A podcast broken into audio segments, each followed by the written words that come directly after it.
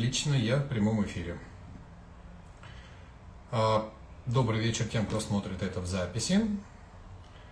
Всех остальных буду ждать на прямой эфир. Здравствуйте, здравствуйте, здравствуйте. Ну, вроде пока тишина. Так, здесь тоже надо звук выключить. Здесь у нас тоже все хорошо.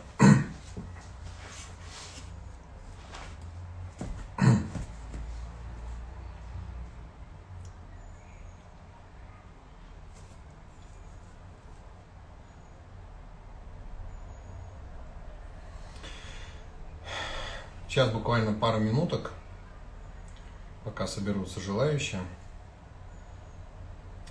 И начнем потихонечку общаться. Вы можете пока написать ваши вопросы, если они у вас есть.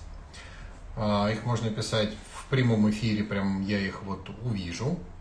Если у вас есть возможность а, написать в WhatsApp, пожалуйста, пишите WhatsApp, если знаете куда. Ну или прямо здесь, да, я постараюсь не пропустить какие-то вопросы. У нас была какая-то тема про историю возникновения рейки. Немножко расскажу. Но тема такая достаточно обширная. И на семинаре первой ступени она занимает прям э, много времени. Поэтому это будет такое краткое изложение э, того, как это все да, добрый вечер. Того, как это все сейчас вот выглядит, и откуда все это пришло, и как, и почему, и зачем, и для кого, и вот, вот сейчас еще одну минуту ждем и потихонечку начнем.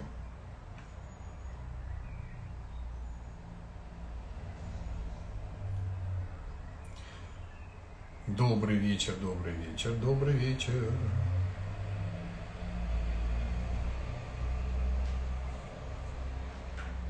Сейчас еще немножечко. Ну вот вроде одна минутка прошла.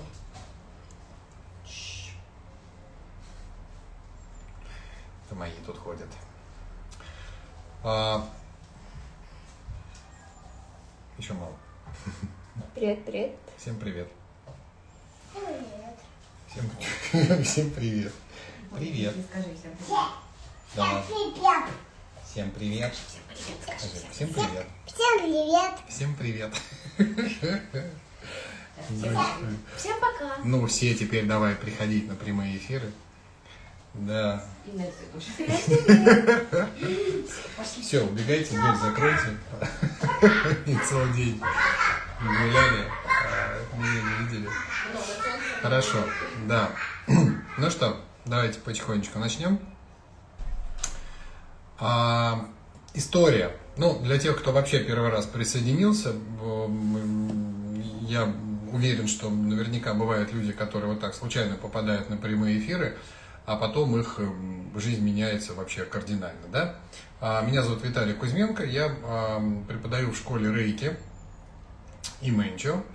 А, у нас есть сайт, который называется так же, как этот аккаунт reikicenter.ru, только а, тире такое правильное. И там есть вся информация про школу рейки, а сегодня я расскажу вам про а, историю немножко, откуда рейки а, появилась, откуда оно взялось, что сейчас происходит с этим течением, а, какие существуют школы, как, как это все распределяется, как это все распознать, где там традиционная школа, нетрадиционная, чтобы какой-то путаницы не было. И понятно, что это все мой взгляд, понятно, да, то есть нет какого-то общеустоявшегося взгляда каких-то, значит, лидеров на то, как это должно развиваться. У каждой школы свой а, преподаватель, и а, это его вопрос, как бы, как, как это я считаю, да, то есть вот, вот я считаю вот так.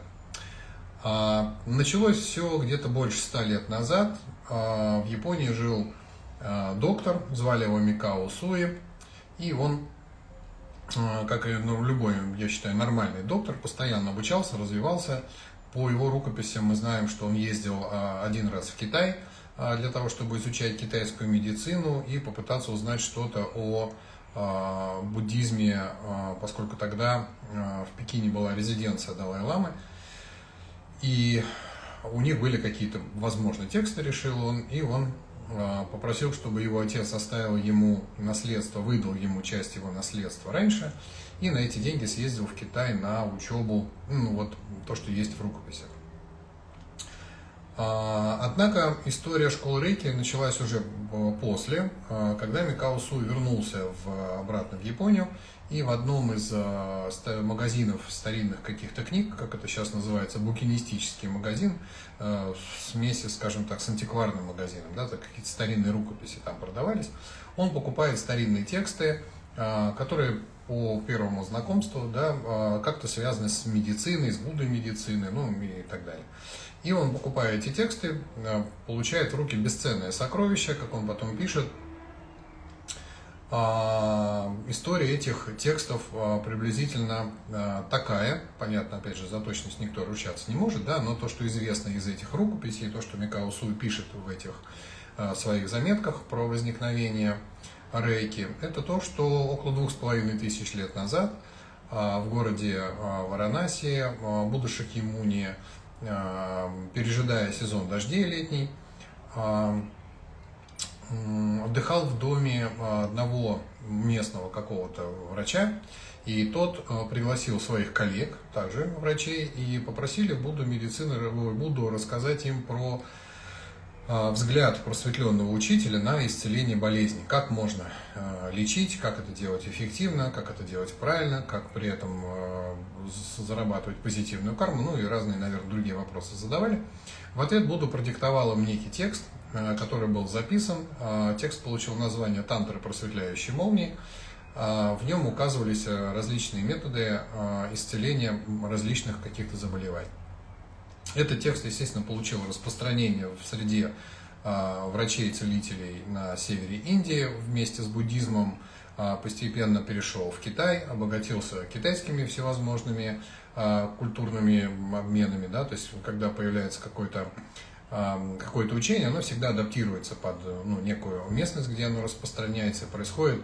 Как-то, значит, давайте вот этот ритуал наш адаптируем, давайте вот этот, и вот тантра обрастала всевозможными комментариями, рецептами, ритуалами всевозможными, исходя из тех местностей, где она распространялась. Все это плавно двигалось из Китая потом в Японию, и в Японии этот тантр тоже достаточно долгое время практиковалась, а затем была где-то отдана вида на хранение. История вот здесь умалчивает, как это все остановилось. И вот эти тексты, считавшиеся потерянными, Микао Усуи как раз и покупает. Да? Ничего случайно не бывает, соответственно, они попали в нужные руки. Микао Суи был достаточно грамотным доктором и в то же время практикующим а, японскую ветку шингон буддизма. И э, первое, что он сделал, он восстановил учение, э, медицинское вот это вот учение, и создал свою первую школу, которая была буддийской школой по своему э, характеру, потому что и Микао Суи буддист, и его ближайшие а, ученики, которые пришли обучаться, тоже, соответственно, буддисты, с этим не было никаких проблем. И Япония была процентов на 70 буддийской страной, но там такая сложная ситуация с религией, но тем не менее буддизм в Японии развит достаточно широко. И все было хорошо до момента, когда Япония открыла свои границы западным странам, и в Японию пришли люди с западным складом ума, совсем, как вы понимаете, не буддисты, а, для того, чтобы принести какую-то свою, соответственно, культуру. А, пришла западная промышленность, а, пришло обучение, пришло, значит, военная техника. Япония очень много заимствовала Запада, ну и продолжает, собственно. И э, пришли также и ученые, и врачи, которые преподавали, соответственно, современную западную медицину, э, потому что Япония была с этой точки зрения достаточно долго замкнутой э, феодальной страной, в которой наука и техника практически не развивались. Собственно, Э, с этой целью император и открыл границы, чтобы как-то хоть догнать остальной весь мир. Западные врачи восприняли учение Микао Суи достаточно сложно, ну, то есть они считали его достаточно образованным врачом, который владел знаниями, но методы, которые он использовал для лечения людей, показались им какими-то средневековыми, это были какие-то ритуалы, какие-то воскуривания благовоний, какие-то мантры он читал, им казалось все это достаточно странным, а Микауза Усуи, он не мог объяснить, я так понимаю, эта проблема, она существует и до сих пор, если человек не а, верит в то, что кроме физического тела есть еще что-то в виде энергии вокруг нас, то объяснить ему, как работает энергетическая медицина, практически невозможно. У него очень жесткая концепция, значит, вот то, что я вижу, то, что я могу пощупать, вот это существует, все остальное это ваша религия, это все шарлатанство и так далее. Вы таких людей наверняка встречали или еще встретите, не дай бог, конечно. Но у Микао Суи был э, опыт, были пациенты, и он эффективно очень доказывал, что да, действительно, вот, значит, есть э, больные люди, я делаю ритуалы, и люди выздоравливают.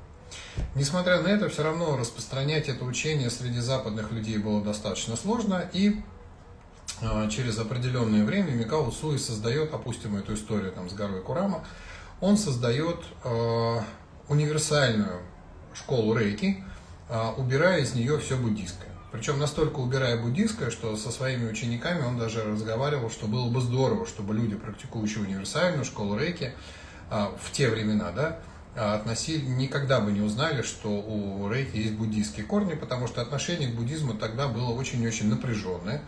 А, почему? Ну, во-первых, не было такого чудесного, харизматичного лидера всех буддистов Далай-Ламы, который у нас распиаренный по всем каналам. А, к самому буддизму относились как к каким-то средневековым страшным ритуалам. Если посмотреть на изображения защитников в буддизме, то это вообще очень напоминает каких-то наших славянских там демонов или еще что-то. Никто об этом ничего знал, все боялись, поэтому к буддизму относились очень стрёмно. Микао Суи это все понимал и запрятал а, учение а, буддийское как бы в отдельную школу, а универсальная школа рейки, ввиду того, что была как бы лишена вот этих буддийских всех атрибутов, получила достаточно большое распространение, что мы с вами на сегодняшний день на нашей планете и наблюдаем. Да? После, а, после Микао Суи была целая череда учителей, которые начали ездить по всему миру, распространять рейки. На сегодняшний день рейки, конечно, это очень распространенная система, очень распространенная школа. А, достаточно сказать, что в некоторых европейских странах рейки включено медицинскую страховку граждан этой страны для того, чтобы вы могли прийти в медучреждение и а, получить всевозможные виды целительства и рейки в том числе. Да? То есть это такая официальная целительская а, практика. В нашей стране на сегодняшний день рейки также существует достаточно официально. Вы можете получить официальный диплом практика рейки и в каком-то медицинском учреждении, ну если вас туда, естественно, да, возьмут, предлагать услуги практика рейки на совершенно легальных условиях, так что здесь все очень хорошо. Чем отличаются традиционные и нетрадиционные школы? На сегодняшний день очень много разных школ, и каким-то образом нужно понимать, что они и информацию саму дают по-разному. Но здесь, наверное, все больше зависит от преподавателя, который в этой школе работает. Потому что, конечно, он дает свой взгляд, да, так же, как я даю свой взгляд на а, то, что такое рейки на семинарах, каждый имеет право давать свой взгляд. Но есть некие атрибуты, которые ну, пришлось выработать а, Ассоциации целителей рейки в Соединенных Штатах. Где-то в 80-е, по-моему, годы появился этот а, перечень необходимых пунктов, которые должны быть в традиционной школе рейки, и тогда, ну, как бы, можно как-то ее отнести, да, к этой традиционной школе рейки. Ну, во-первых, само название, да, а, традиционная школа рейки, Усуи Шикириоха, а, без каких-либо там приставок, потому что есть там рейки до, рейки фиолетовое пламя, рейки серебряная чаша, рейки пчелы и, в общем, чего только не придумают. Да? Традиционная школа имеет название Усуи Шикириоха, да, метод э, целительства Усуи. А, дальше. А, семинары. В традиционной школе существует а, четыре ступени – здесь могут быть небольшие отличия, скажем, три ступени, но третья ступень делится на ступень мастера практика и мастера учителя. И де-факто мы все равно получаем четыре ступени. Да? Поэтому а, в нашей школе, в общем мы так прямо и заявляем, что ступеней всего четыре. Первая, вторая, мастер и учитель. Здесь все просто. А в традиционной школе всего четыре символа рейки. Об этом, собственно, пишет сам Микао в своих рукописях. Три символа первых даются на второй ступени, и четвертый символ, последний, дается на мастерской ступени, он, собственно, и позволяет проводить настройки, инициации и так далее. А все остальное, откуда берутся остальные символы, я не знаю. Вопрос, наверное, не ко мне, потому что ну, не я их придумывал. Наверняка какие-то люди, которые занимались какой-то сакральной геометрией или знали о силе каких-то определенных там символов, могли добавить это в школу, но в этом случае я бы честно говорил о том, что э, вот это из традиционной школы, а вот это, мне кажется, тоже будет работать. Ну вот я бы так поступил, если бы я что-то добавлял. Я стараюсь ничего не добавлять, выдерживаю традиционную школу чистой в том виде, в которой я ее получил и вам передаю. Э, таким образом, мы имеем 4 ступени, 4 символа. Да, здравствуйте. И э, что еще из обязательного? Из обязательного – коллективные занятия, коллективные круги, а, круги рейки, по-разному это называется, это так называемые ознакомительно поддерживающие занятия. То есть, когда вы а, не знаете, что такое рейки, но хотите немножечко в это погрузиться, у вас должна быть возможность встретиться с практикующими и ну, как бы познакомиться с преподавателем в этой школе, со мной в данном случае, каким-то очным вот таким способом. Для этого существует коллективный рейки. А, я не могу, конечно, быть на всех коллективных рейках. А, до недавнего времени, пока я не переехал вот в Сочи, я а, проводил коллективные рейки в Москве. Но когда меня там не было, проводили другие мастера. Коллективные занятия рейки – это особая практика. Я обучаю, как это делать на третьей ступени. Поэтому все мастера рейки в нашей школе умеют проводить коллективные занятия, делать временные настройки. Собственно, больше на коллективных занятиях ничего и не нужно. Как будет сейчас обстоять дела, в Москве будет так же, как и в других городах. Для тех, кто не в курсе, семинары рейки я провожу Москва, Питер, а, Нижний Новгород, ну и Павлово. Я думаю, что оно все-таки в этой ситуации а, не, не подкачает и выдаст определенное количество возможностей там. А, ну и, наверное, сейчас вот, когда карантин снимут, начну проводить, здесь уже тоже желающие есть, в Сочи начну семинары проводить. А, вот так пока обстоят дела, вот в этих городах. А, соответственно, есть приглашения из разных других городов, но это пока так, знаете, вот приезжайте к нам, приезжайте к нам, но, в общем, пока, пока никуда я не езжу. А, коллективные занятия будут проводить разные мастера. А, и в Москве тоже будут мастера дежурить, будут люди, которые обязательно будут проводить коллективные занятия. Я в силу возможностей, может быть, после семинаров или до семинаров, все зависит от расписания, могу иногда оставаться на эти коллективки на среду, например, если у меня есть какие-то дела в Москве, я останусь на день-два, в среду проведу там коллективки или поприсутствую сбоку, посижу аккуратненько. А, и на следующий день там улечу куда-нибудь. Вот. Соответственно, может быть, может быть, не обещаю, но вот такое может быть. Но в любом случае я доступен вот на таких прямых эфирах и на коллективных занятиях вы тоже можете узнать о нашей школе, пообщаться с практикующими, а, поговорить, посмотреть на, на адекватность, в конце концов, этих людей и э, принять для себя решение, да, вроде, вроде все хорошо, вроде все адекватно, вроде не секта, попробую, посмотрю.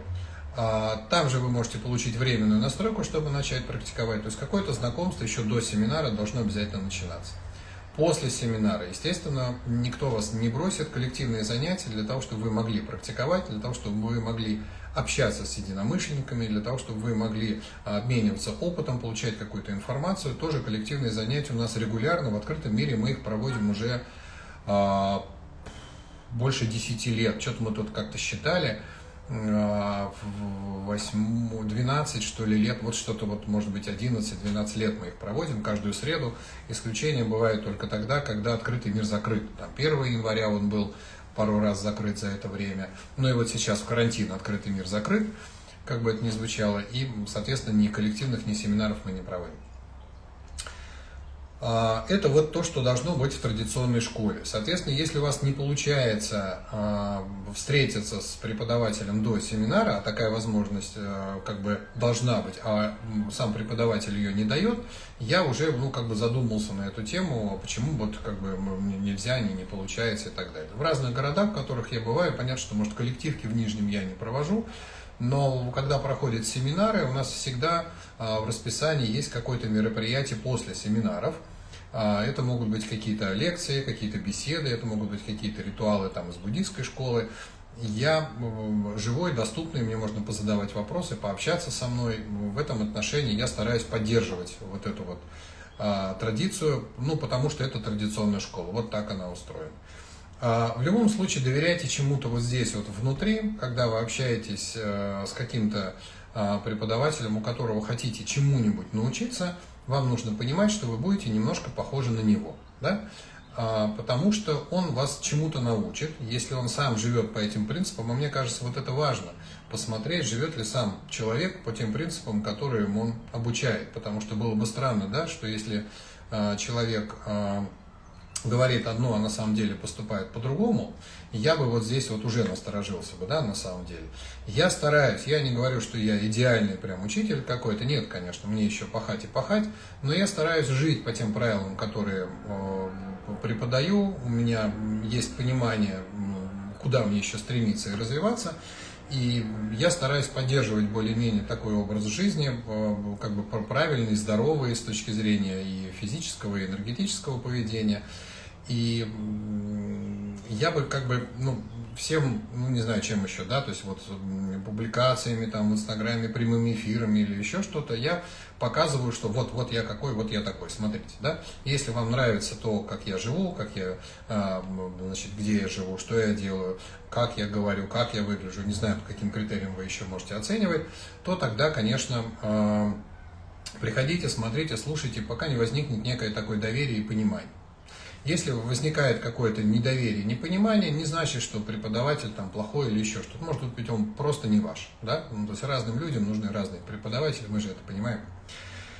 Вот это то, что касается традиционной школы. А, теперь немножко по поводу вот этой буддийской школы, которая а, тоже существует, она никуда не девалась. На какое-то время после ухода Микао Суи и а, после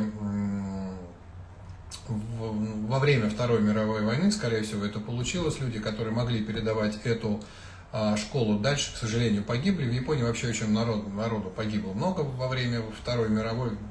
Взять только эти ядерные бомбежки, да, страна, пережившая ядерные бомбежки.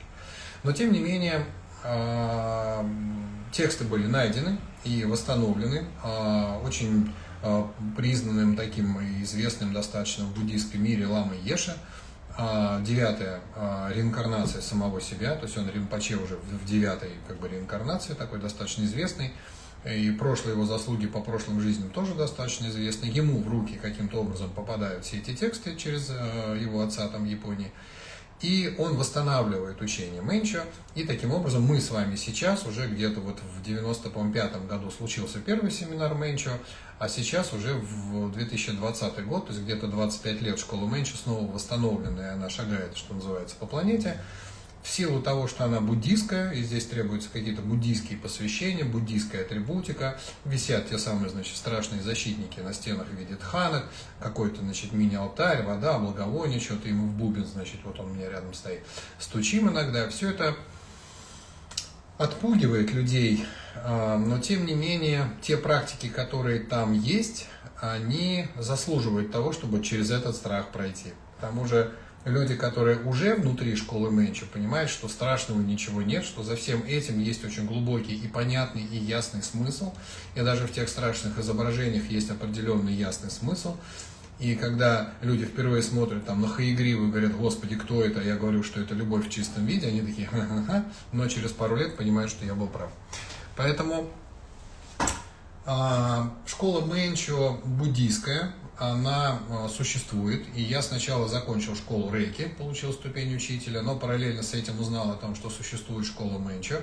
И прошел определенные все а, ступени для этого всего, получил все дополнительные курсы и право их преподавания. Ну, то есть закончил полностью школу Мэнчо, и я теперь преподаю в обеих школах, а, в обеих школах, даже школа, она в обеих. И э, у нас есть два аккаунта в Инстаграме, reikicenter.ru и dharmacenter.ru. Также у нас есть два сайта, да, reikicenter.ru и dharmacenter.ru. И у нас буквально обещают э, чудо великое вам очень понравится. Может быть на этой неделе, а может быть буквально там в начале следующей. У нас появится обновленная версия сайта dharmacenter.ru. Вам очень понравится, очень красивый сайт. Я прям сейчас делаю прочитку текстов, чтобы там найти какие-то ошибки, неточности. Я прям в восторге от вот этого всего. А, как это все выглядит, очень красиво. Соответственно, я обычно, вернее, обязательно помахаю рукой всем в Инстаграме у нас будет, ну, как бы, да, презентация этого сайта. Почитаете, что там и как, полюбуйтесь на красоту. Хорошо. Что у нас в Мэнчо? В Мэнчо а, также четыре ступени. Первая, вторая, мастер и учитель, который по-японски называется сенсей, поэтому у нас первая, вторая, мастер и сенсей. А, регламент, э, то есть порядок некий обучения в этой школе также существует на сайте dharmacenter.ru, можно почитать то, кто там, э, какие требования, что там дается, посвящение в каких будут, все это, а на новом сайте это будет еще более красиво, визуально, с картинками, с тханками, все очень красиво. Почитайте, посмотрите, а, что могу сказать тем, кто побаивается буддизма? А, смотрите, существует то учение, которое оставил после себя Будда, и те религии, которые на основе этого учения были сделаны разными людьми. Точно так же, как есть учение, которое оставил после себя Иисус Христос, а, действительно чистое и очень классное учение – и есть религии, которые были созданы, многочисленные ответвления всевозможные, да, христианство. Людям не глубоко в это посвященным кажется, что христианство и создавал Иисус Христос. Нет, конечно, так не было никогда, и вам любые историки на эту тему скажут, что Иисус Христос и христианство не то чтобы совсем не связаны, но очень отдаленно, скажем так.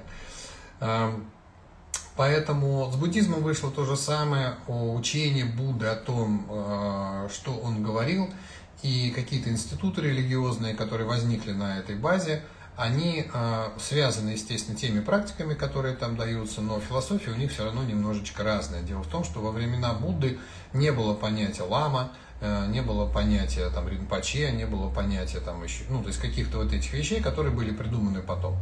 А, у любой организации, которая появляется на свет, как и у любого живого организма, существует цель выживания. Да? Поэтому если какой-то лама хочет, чтобы его монастырь выжил, он вынужден менять свою позицию по отношению к учению для того, чтобы а, выжил его монастырь. И поэтому так же, как у нас, например, здесь а, в России, в христианской части, вы можете прийти в любой храм, и там есть какая-то литература, где вы можете купить какие-то молитвы или еще что-то, но какие-то секретные техники вам ни за что не дадут, э, что вы обладаете ими, нужно быть внутри, да, то есть нужно прийти там вот учиться в семинарию, быть монахом, получать какие-то саны, я не очень в этом разбираюсь, но там внутри эти техники есть. В буддийских монастырях примерно то же самое. Ламы, приезжающие, дают посвящение в каких-то буд, э, дают какие-то мантры, но очень редко кто дает э, реальные тексты каких-то реальных практик. Это вот прям ну, на моем опыте единицы лам э, давали, и не потому, что они, может быть, не хотят. Такова позиция официальной религиозной а, буддийской общины, да, чтобы монастырь а, мог выживать, вам нужно обращаться за помощью с серьезными практиками в сам монастырь. Да, заказывайте у нас вот молитву, мы на вас почитаем. Это монашеские практики, вы недостаточно чисты, у вас нет нам начитанности мантр, нет нужных посвящений, ну и куча всяких разных вещей, в которых вы вообще не разбираетесь. Иди, значит, пошли работай, выращивай хлеб, там, работай у станка, зарабатывай деньги, немножко нам отдай, мы за тебя помолимся. Такая позиция религиозная во всем. В этом отношении Менчо э, в корне отличается от монастырских практик, потому что у нас как раз а, они практики и есть. То есть в школе Менчо мы получаем на руки те самые практики, а, некоторых из которых нет и в монастырях. Ну, то есть я общался уже в силу а, большого количества э, поездок в Непал с разными достаточно ламами, и если первое время мы хитрили о том, кто мы, до чего мы, опасаясь какого-то, может быть, неадекватной какой-то, может быть, реакции со стороны лам. Вот тут понаехали, тут, значит, корчат из себя, что кого. То потом по нашим даже вопросам, которые мы задавали разным ламам, они поняли, что у нас достаточно серьезные практики на руках, потому что, ну, скажем, если мы тонкости по каким-то ритуалам задаем, там, там, э, по там, лунгта санчо, по восьмидневным ритуалам или еще почему-то, он понимает, что у нас эта практика есть, а раз она у нас есть, то и мы ее практикуем, и у нас возникают такие вопросы, да, то мы не вчера пришли в буддизм, и нам э, вот этот вот, значит, э, ну, какие-то простые вот эти вещи неинтересны, да, и ламы начали спрашивать нас, мы им рассказали какой-то из приездов всю, собственно, историю, и отношение к нам в корне поменялось, да, то есть э, мы стали достаточно близко дружить, э, стали ездить в очень э, сакральные священные э, ну, места, получая первую ступень меньше, человек должен практиковать каждый день. Да, значит, э, отличие школы рейки и школы менчо, чисто вот внешне такое, да, А, смотрите, получая любые ступени рейки, универсальной школы, да, вы никому ничего не обязаны, вы не обязаны делать рейки себе, вы не обязаны лечить кого-то. Если кто-то вас просит там полечить, вы можете сказать, я что-то не готов, у меня сейчас нет времени, иди вот значит, там коллективные занятия, получай там, значит, временную настройку, ступени, ну и лечи себя сам.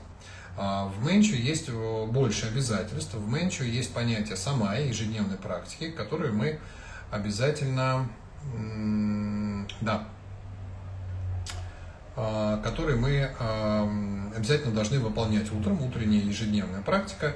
А как к этому относиться? Смотрите, когда вы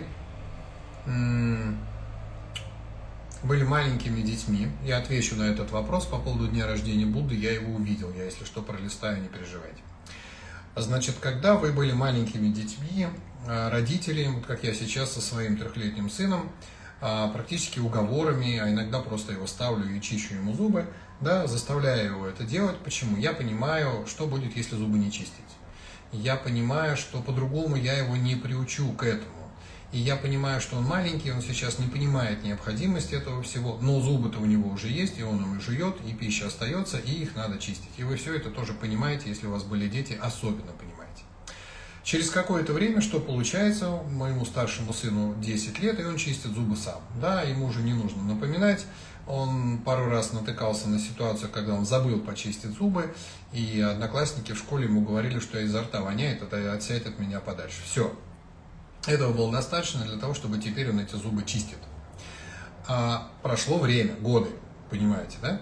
С Менчо приблизительно то же самое. Первое время вот эта обязанность делать утреннюю ежедневную практику, она воспринимается совершенно ну, естественным образом, потому что даже придя просто уже на ступень Менчо, вы как минимум к этому готовы. Да? Но, к сожалению, к этому готовности добавляется еще некое ожидание чуда, что сейчас я буду каждый день делать практику, и, конечно, случится великое чудо, и я пойму смысл всего происходящего. Нить. Не сразу. Пройдут годы. А, и через какое-то время ваш энтузиазм а, делать ежедневную практику угасает, угасает, совсем пропадает. А человек такое существо, что если он что-то должен, а не хочет, к нему э, приходит вот это негативное отношение к этим обязанностям. Да? Ну, то есть, допустим, вам очень нужен был кредит, вы эти взяли деньги, о, как классно, куча денег. Потом вы их потратили, долг остался. И, конечно, вы ненавидите банк, которому вы должны деньги.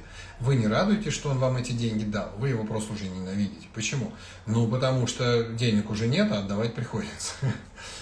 А здесь приблизительно то же самое. Первый этап энтузиазма заканчивается, наступает второй этап привыкания. Да?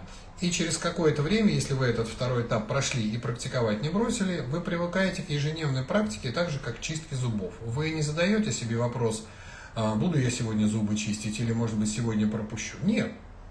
Это на уровне автоматизма. Вы просто идете это и делаете. Да? У вас точно в расписании дня есть на это время. Да, оно занимает немножко времени. Кто профессионально хорошо чистит зубы, это все равно занимает минут там 5-6. Кто там плюнул и побежал, ну, извините, и зубы у вас будут такие. Но отношение к этому все равно уже сложилось. Вы точно выделяете на это время. С практикой меньше то же самое. Вы просто точно выделяете на это какое-то время, просто это делаете, не задавая себе вопросов, зачем, как и почему. У вас уже достаточный опыт, зачем вы это делаете. Да? Вы уже сталкивались с ситуацией, когда вы пропускали, чувствовали не очень, потому что ум при этом загрязняется. А, зачем нужна вообще практика а, буддийская, зачем нужны эти медитативные практики? Есть целый текст на сайте на эту тему. Кстати, он на новом сайте тоже должен, конечно, перекочевать. А, на тему «Зачем нужны медитации». Там я очень подробненько об этом во всем расписываю, и почитав этот текст, вы тоже поймете, что а как вы вообще без этого жили раньше, да? То есть это не вопрос, ой, может быть, мне это подойдет, ой, может быть, мне это пригодится.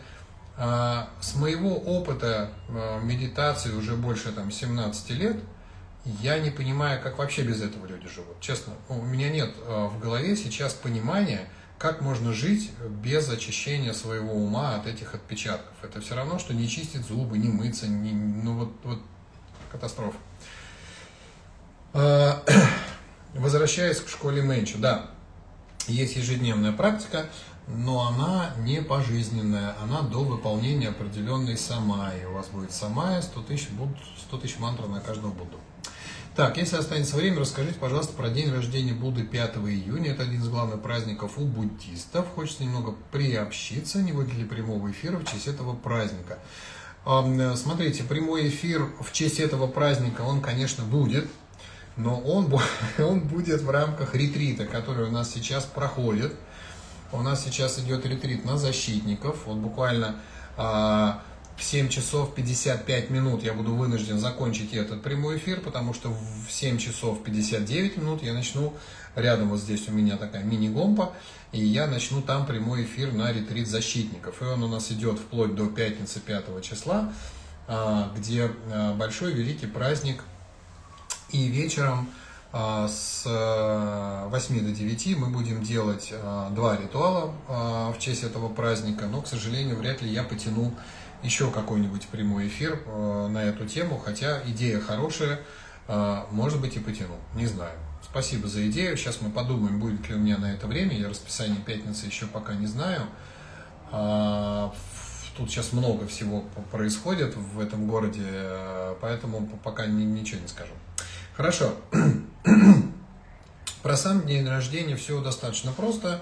А, Можно посмотреть э, сериал э, «Будда», и там, он так и называется «Будда», А, 50, по-моему, 5, что ли, серий. Такой красивый сериал, индийский, индийцами же снят каким-то меценатом.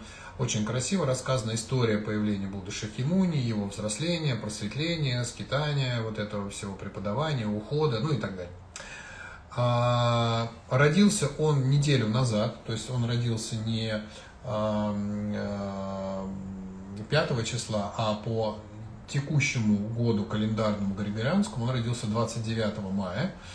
А, Но по традиции, а, которая тогда существовала, празднуют день рождения через неделю. То есть проходит 7 дней, и это назначают днем рождения. Не знаю, с чем это связано. Можно, с- может быть, в те времена а, была традиция не сразу праздновать день рождения, а подождать, выживет ли ребенок, потому что детская смертность, конечно, была раньше очень большая. И тогда через 7 дней назначали а, день рождения, а, ну и так его и праздновали. Поэтому есть день рождения и есть день празднования дня рождения. Так вот, 5 июня день празднования дня рождения. И что примечательно, в этот же день, а, через м, 31, что ли, год, сейчас могу соврать, Будда Шакьямуни в этот же день полнолуния достигает просветления, да? А, В этот же день, а, через еще а, 40 с чем-то лет, он уходит, Махапаринирвана Будды, и все это случается вот в полнолуние в этот же самый день. Поэтому три самых значимых события в его жизни, рождение, просветление и смерть, празднуются а, в один и тот же день. И да, это действительно один из самых главных а, праздников в буддизме. А, Что можете сделать вы, если у вас есть лунг, посвящение, если он у вас есть, то вы точно знаете, что он у вас есть. А, хоть в какую-то мантру, конечно, хорошо бы это, чтобы это был Будда Шакимуни. Но, в принципе, все мантры связаны с Буддами всех времен и всех направлений, поэтому любая мантра, которая у вас есть, вплоть до ретромы, которая у вас есть, хорошо бы в этот день почитать. То есть сделать такой мини-алтарчик, 7 чашек с водой, свечка, какая-то палочка благовония, а еще 5 июня затмение вроде. Ой, надо посмотреть. Нет, про затмение еще не знаю. Может быть и затмение. Сколько всего оказывается в один день. Ну, держитесь.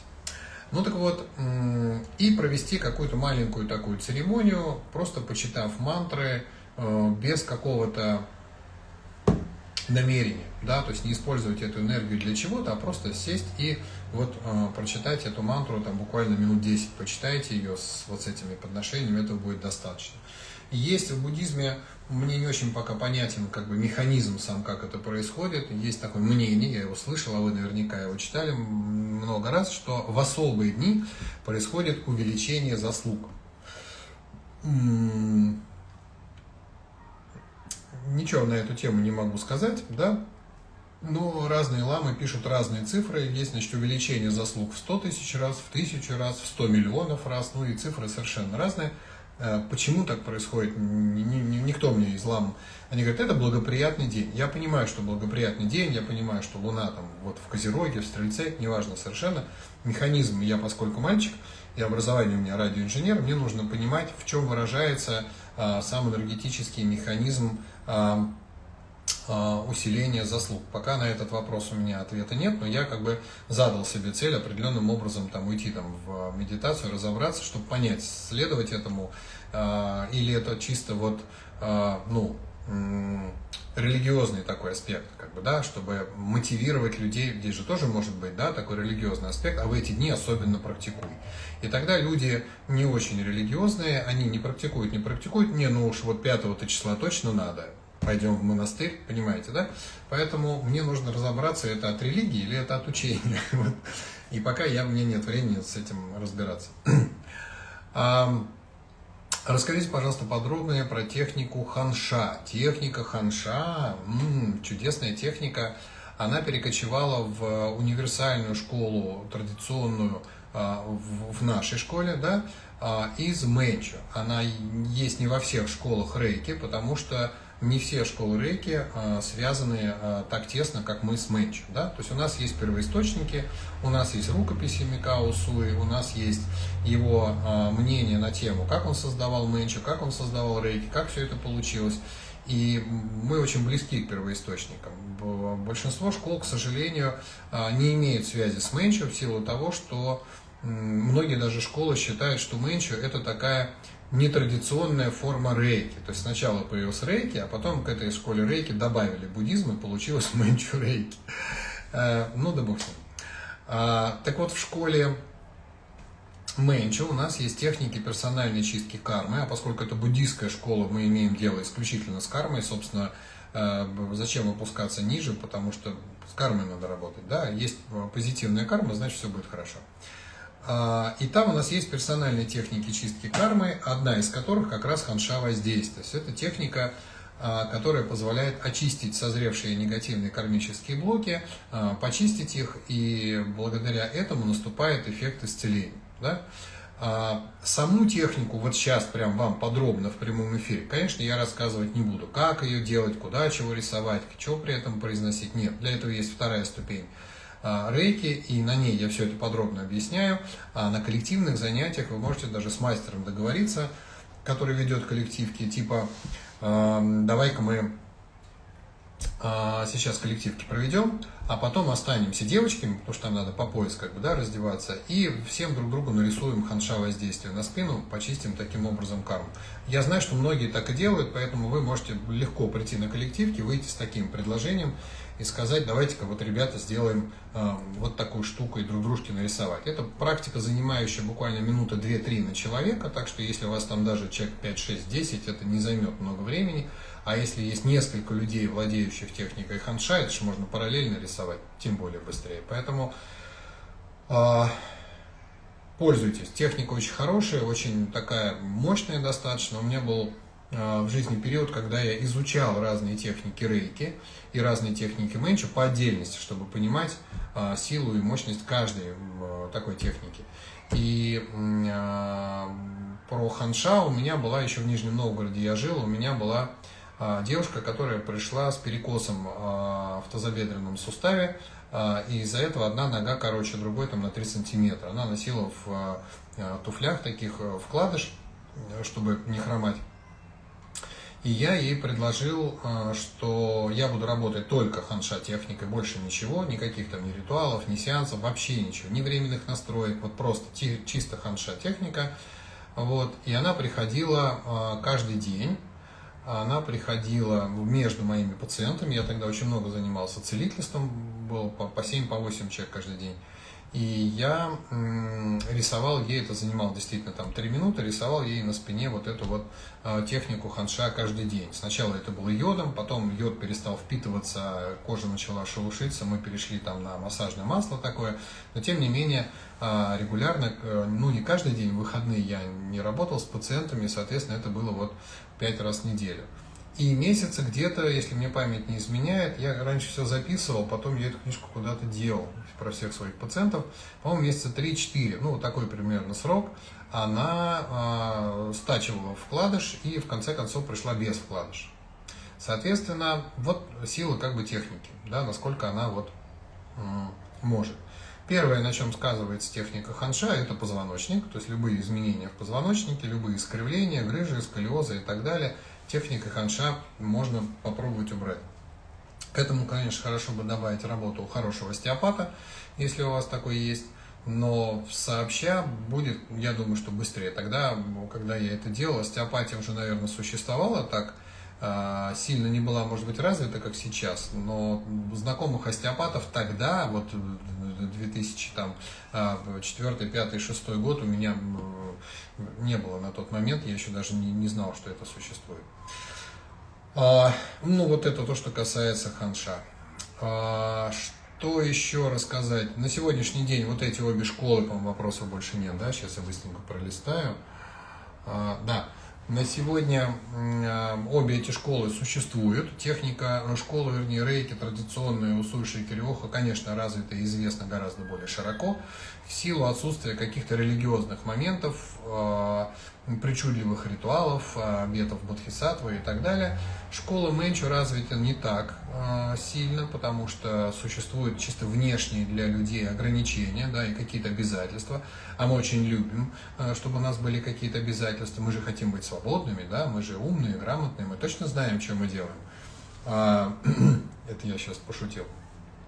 Соответственно, а, в школе Мэнчо требуется наличие, а, ну или вы получаете на первой ступени Мэнчо прибежище в буддизм, становитесь буддистом, даете обед Бодхисаттвы, а, получаете посвящение в шесть буд, знакомитесь с этими техниками и начинаете практиковать. Первая ступень Мэнчо не даст вам каких-то особых крутых, великих практик, за исключением, может быть, вот мизухари, водичка мизухари, которая делается на первой ступени Мэнчо, техника уже классная, и одной этой водой можно, собственно, вылечить а, много всякого всего. А, существует теория пяти элементов, она очень сильно развита на Востоке, о том, что а, все энергетические тела сотканы из пяти элементарных энергий, они условно называются там вода, огонь, земля, там пространство, вот, вот, вот это все. И наше с вами тонкое тело энергетическое также соткано из этих пяти элементов, Э, и когда эти пять элементов распределены гармонично, то э, мы с вами имеем гармоничное энергетическое тело, которое манифестируется как гармоничное, здоровое, эмоционально устойчивое, ментально мудрое физическое тело. А, а если эти пять элементов не гармонично распределены, где-то какие-то косяки, блоки и так далее, то и на физическом теле все это, естественно, отражается. А, Мизухари – способ передачи а, гармоничного распределения пяти элементов в наше тонкое тело. Да, изготавливая эту воду и регулярно ее применяя для себя, мы восстанавливаем гармоничное распределение пяти элементов в тонком теле, что проявляется как здоровье на всех уровнях. Соответственно, техника классная, а в большинстве своем буддийских монастырях потерянная просто потому, что когда с ламами разговаривали на эту тему, про Мизухари зашел разговор, я говорю, а как у вас вот с водой и так далее? Он говорит, ну, мы делаем воду нам джалмы, воду буду медицины. Я говорю, а по пяти элементам?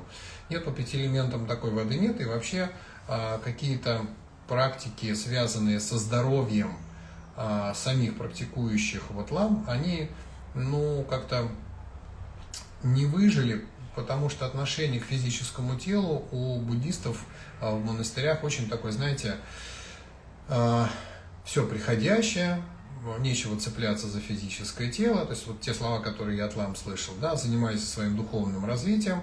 А, Мое мнение не настолько религиозным. Я считаю, что в здоровом теле здоровый дух, да, а у здорового духа здоровое тело. Соответственно, если вы практикующий практики, любые, какие бы вы ни делали практики, а, медитационные, энергетические, не, не имеет значения, и у вас при этом больное тело, вы что-то делаете не так. Понимаете, да? Потому что если у вас в тонком плане идет развитие, идет духовный рост, ну как вы считаете, да? Идет какое-то развитие, духовный рост, гармонизация, наполнение и так далее, это не может не проявляться на физическом теле. Не может. Ну так мир устроен, да, что если есть здоровая энергетика, наполненная силами, у вас должно быть здоровое тело, наполненное силой. Вот так это выглядит. Соответственно, если вы там медитируете, что-то делаете, а у вас по жизни косяки, проблемы, страдания, болезни, безденежье и так далее, вы там в своих медитациях что-то делаете не так. Понимаете? Вот, вот это очень простые вещи. Соответственно, мое мнение вот, вот такое насчет всех этих практик. Да? Поэтому мне очень хочется, чтобы ламы, которые, допустим, сейчас, э, лама Калсинг, мы за него активно сейчас молимся, он себя очень плохо чувствует, с коронавирусом, слава богу, там пронесло, ничего не случилось. Ну, просто он уже старенький, перенес несколько операций, и у него там болезни какие-то есть серьезные.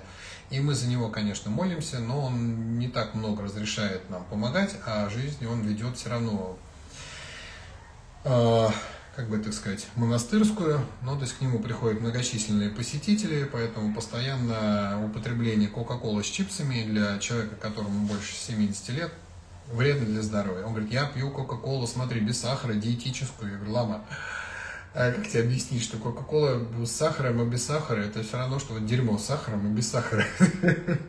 Давай ты как-то будешь свое здоровье беречь. Нет, лама очень любит Кока-Колу и, и спрайт. Угу. Все это заедает какой-то фигней. Но когда приходит время обеда, ему приносят правильную еду, он ест такую правильную еду, а потом запивает это опять Кока-Колой, и нам все время предлагает, и кофе растворимый. Но это вообще бардак. А, поэтому было бы здорово, чтобы ламы такого уровня жили долго, жили долго, преподавали это учение долго, смогли достичь с таким уровнем мудрости и кармических заслуг просветления, а, но ламы какого-то другого мнения на эту тему, поэтому здоровьем своим не особо занимаются. И поэтому у них нет вот этих вот а, практик, ну, потому что они не сильно востребованы, да.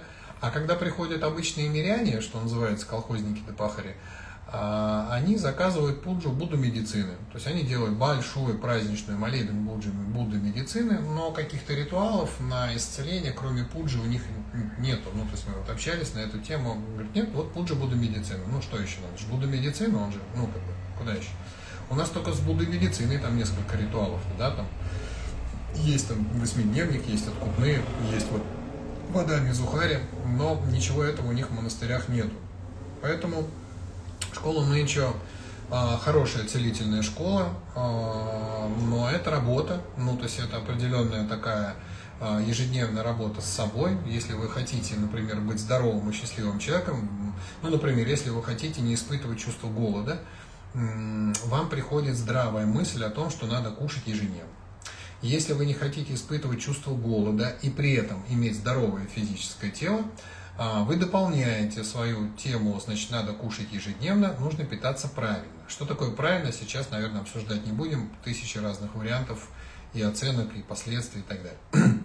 И если вы хотите иметь адекватное ментальное тело, мудрое и всепонимающее, вам то же самое нужно делать с мыслями.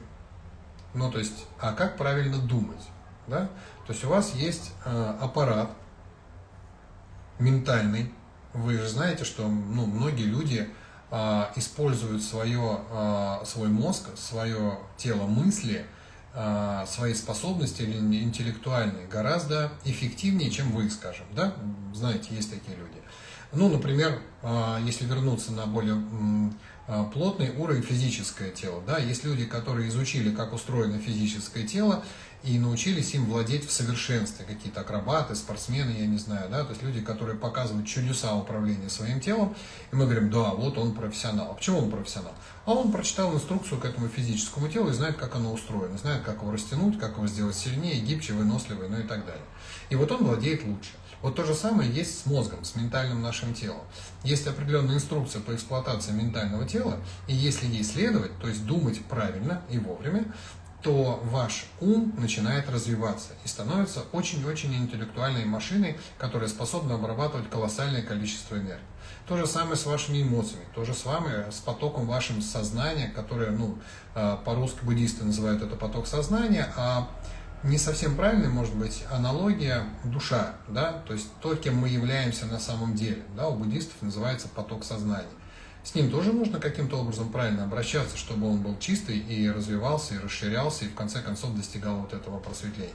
Поэтому все эти инструкции Будда Шакьямуни нам оставил, да, Uh, у нас есть все эти практики в Мэнчо, у нас uh, есть лайт-версия Мэнчу без буддизма под названием «Традиционная школа рейки». Теперь вы понимаете, как что где устроено. А, куда пойдете вы, я не знаю. Многие здесь присутствующих уже учатся и в рейке, и пошли потом в Мэнчу. И, может быть, здесь есть люди, которые еще не там и не там. А, Попробуйте, начните с временной настройки, начните с посещения коллективных занятий, начните с первой ступени рейки, посмотрите, у вас не возникает никаких обязанностей, вы никому ничего не должны. Вы просто начнете делать себе сеансы и посмотрите, как это устроено, какие вот есть эффекты. А дальше идите до того уровня, который для вас приемлем, который для вас адекватен, вы будете меняться. Ну, то есть я пошел на первую ступень, как и большинство, собственно, людей, только вот попробовать, вот только понюхать, только одной ножкой вот так вступить, посмотреть, что это такое, там первая ступень, такая рейки какая-то странная такая штука, ну-ка я схожу-ка. Бац, к чему это приводит, да? В Мэнчо уже понятно, я шел совсем с другим намерением. Но в рейке все идут более-менее опасливо, ну а вдруг там что? И это нормально так и идите. Просто не сидите дома на попе ровно, а сходите послушайте, что это такое. Понимаете? Потому что жалеет потом. Я в 33 года получил первую ступень рейки. Как я жалею, что я не узнал об этом раньше. Вы не представляете. Если бы я узнал об этом, иногда приходят на семинар совсем молодые люди, там более осознанно приходят какие-то подростки там с возрастом там лет 15-16, а приходят иногда 8-9 лет дети. Мне в 9 лет рейки я бы сейчас уже, наверное, просветленным был. Поэтому не тяните, приходите, а, записывайтесь, слушайте, общайтесь. Время идет, и ничто не стоит на месте. Хорошо, был очень рад с вами пообщаться. Время без пяти минут сейчас будет, и мне нужно завершать прямой эфир. У меня через пять минут новый прямой эфир на тему ретрита защитников. А, поэтому я с вами прощаюсь. А, да, сохраню эфир, он будет э, лежать в IGTV, вот где-то там будет лежать этот прямой эфир. Вы обязательно его увидите, посмотрите, и он там будет лежать достаточно долго. Послушайте это все. Все, спасибо вам большое. Пока-пока-пока. До новых встреч. В следующую среду обязательно встречаемся. Тему эфира вывесим заранее. До свидания.